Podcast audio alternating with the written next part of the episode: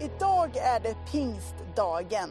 Den dagen då vi påminns om att den heliga Ande kommer oss till del, till alla människor. Och i dagens eh, eh, predikan så tar vi vår start i någon sorts märkligt mellanrum. Det är liksom ett, ett skede som är mitt emellan två stora händelser. Lärjungarna har precis varit med om att, att följt Jesus, sett honom göra under och tecken och lärt sig av Jesus Kristus. De har fått deras liv förvandlade. De har också sett sin mästare hängas upp på ett kors och dö för den här världens skull. De har också sett sin mästare uppstå igen. Eh, och även och, liksom ryckas upp till himlen igen i deras åsyn. Det som de hade hoppats på och väntat på, trodde var förlorat men har vunnit, det har nu liksom lämnat dem igen. Jesus lämnar dem med ett uppdrag och med ett löfte. I Matteus 28 eh, och den sista versen så berättar ju Jesus om att gå ut i hela världen och gör alla människor till lärjungar. Och döp dem i Faderns, Sonens och i den helige Andes namn. Han ger dem ett uppdrag eh, att gå ut i den här världen. Han ger dem också ett löfte. I Apostlagärningarna 1 så står det så här. Johannes döpte med vatten, men ni ska bli döpta med heligande om bara några dagar. Och innan vi kommer fram till liksom huvudtexten idag så är vi i det där spännande mellanrummet. Lärjungarna ser hur Jesus rycks upp i skyn. De står förvirrat och bara, vad hände? Och de går tillbaka, de samlas i ett rum där de ofta samlas.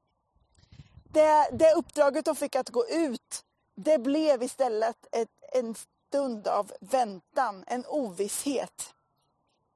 Kanske var det så att tvivlet slog till. Kanske var det rädsla. Kanske någon väntade med spänd förväntan om vad som skulle hända. De hade blivit lovade att de skulle få hjälparen. Men så kommer anden. Och så här står det i Apostlagärningarnas andra kapitel. När pingstdagen kom var de alla församlade. Det hördes plötsligt från himlen ett dån som av en stormvind och det fyllde hela huset där de satt. De såg hur tungor av eld fördelade sig och stannade på var och en av dem. Alla fylldes av helig ande och började tala andra tungomål med det ord som anden ingav dem. Nu hände ju det som de satt och väntade på. Det blir helt enkelt ganska så dramatiskt och en karismatisk upplevelse för lärjungarna, minst sagt. Och denna upplevelse gör att de blir beklädda med den helige Ande. Så, och de krökta ryggarna av rädsla och av ovisshet sträcks nu och Petrus börjar att tala och predika. Gud hade gett dem gåvan och den där hjälparen som Jesus hade talat om. Och anden gör det igen som händer i skapelsen. I, i eh, Mosebok, i Första Mosebok i andra kapitlet, vers 7 så står det Anden svävade över vattnet. Gud blåste livsanden i människan så att den började leva. Alltså anden ges till lärjungarna. De får nytt mod och de krökta ryggarna, de rätas. Och nu tar de sig an det där uppdraget. De går ur det där rummet. Och helt plötsligt så känns liksom ingenting omöjligt. Därför att det är Gud som gör det möjligt. Jag tänkte att vi skulle se lite vad det är som anden gör med lärjungarna. Anden gör lärjungarna frimodiga. Eh, när de fylls av den där heliga anden så är det som att, att de vågar sträcka på ryggen. Att de förstår att de är inte ensamma och de gör det inte i egen kraft utan i Guds kraft. Så när anden kommer dem till del så, så, som jag var inne på innan, så börjar Petrus att predika frimodigt om Guds kärlek till andra människor. Och nu så börjar de leva det liv som Jesus talade om att de skulle göra. Jag tänker på den där fantastiska berättelsen. När Petrus och Johannes är ute och går. De möter den där lame mannen vid sköna porten. Och de har med egna ögon sett att han sitter där dag ut och dag in och behöver tigga om pengar till mat. Och sen så kommer de dit och eh, den här eh, lame mannen ber om pengar. Och då så säger Petrus så här i Apostlagärningarna 3 och 6. Silver och guld har jag inte, men vad jag har, det ger jag dig. I Nazarens Jesu Kristi namn, stig upp och gå. Mannen blir frisk och han börjar gå. Detta leder till att, att, att det blir som ett vittnesbörd för alla runt omkring. Det där är ju mannen som har legat lam här. Och nu kan han gå. Alltså Petrus vågade gå på det som anden ingav honom att göra. Anden ges också till alla som tror. Det där märkliga som hände på pingstdagen när lärjungarna fick som tungor av eld på huvudet och de började tala annorlunda språk kan ju kännas väldigt, väldigt märkligt. Men när man läser lite extra om detta så tycker jag att det är helt fantastiskt. För man inser att när det här sker så är det många människor runt omkring som talar olika språk. I texten står det uppraddat, alla de här människorna som kommer från olika ställen. Och alla hör sitt språk talas. Alla hör sitt språk talas om Guds kärlek till dem, om varför Gud kom till den här världen. Och när man tittar på var de här människorna kommer ifrån så är det som att det är länder från nästan alla väderstreck runt om där det sker så att säga. Alltså att anden är till för alla människor, inte bara för en exkluderad skala. Budskapet om Jesus Kristus är för dig och för mig.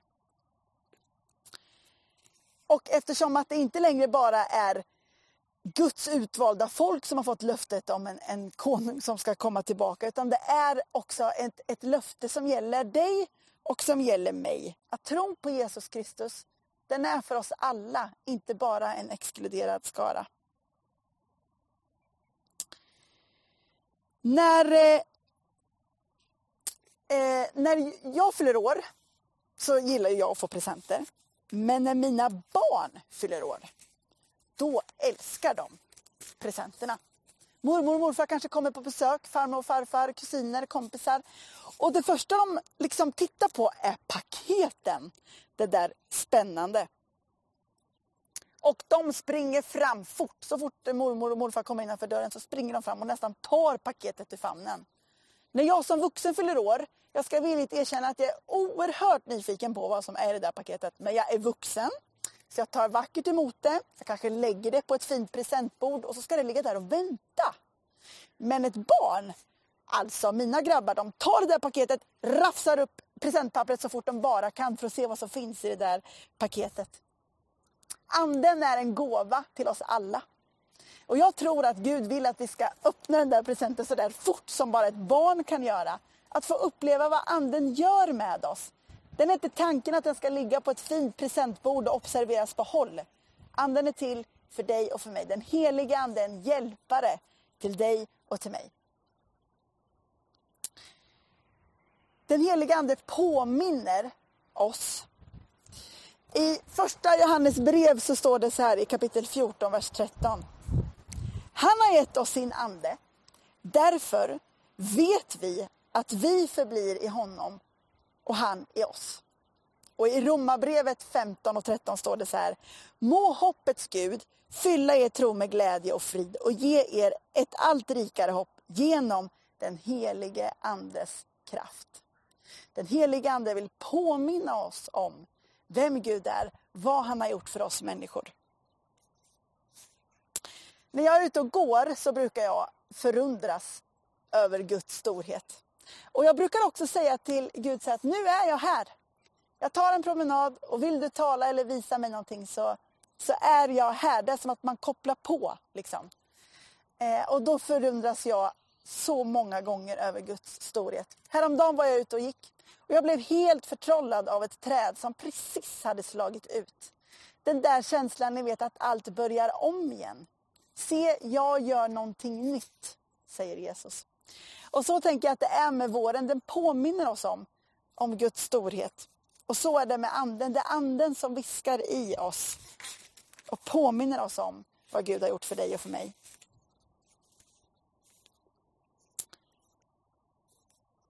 Anden gör oss frimodiga. Anden är en gåva till alla.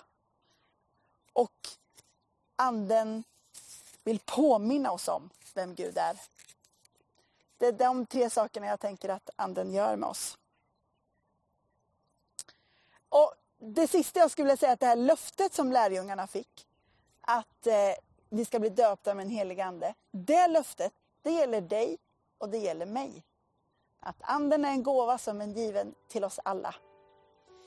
Så eh, Gud välsigne dig och jag skulle önska att du skulle ta dig tid till att bara gå ut i naturen, ta en stund med Jesus Kristus. Låt den helige Ande få påminna dig om vad Gud har gjort för dig. Gud välsigne dig.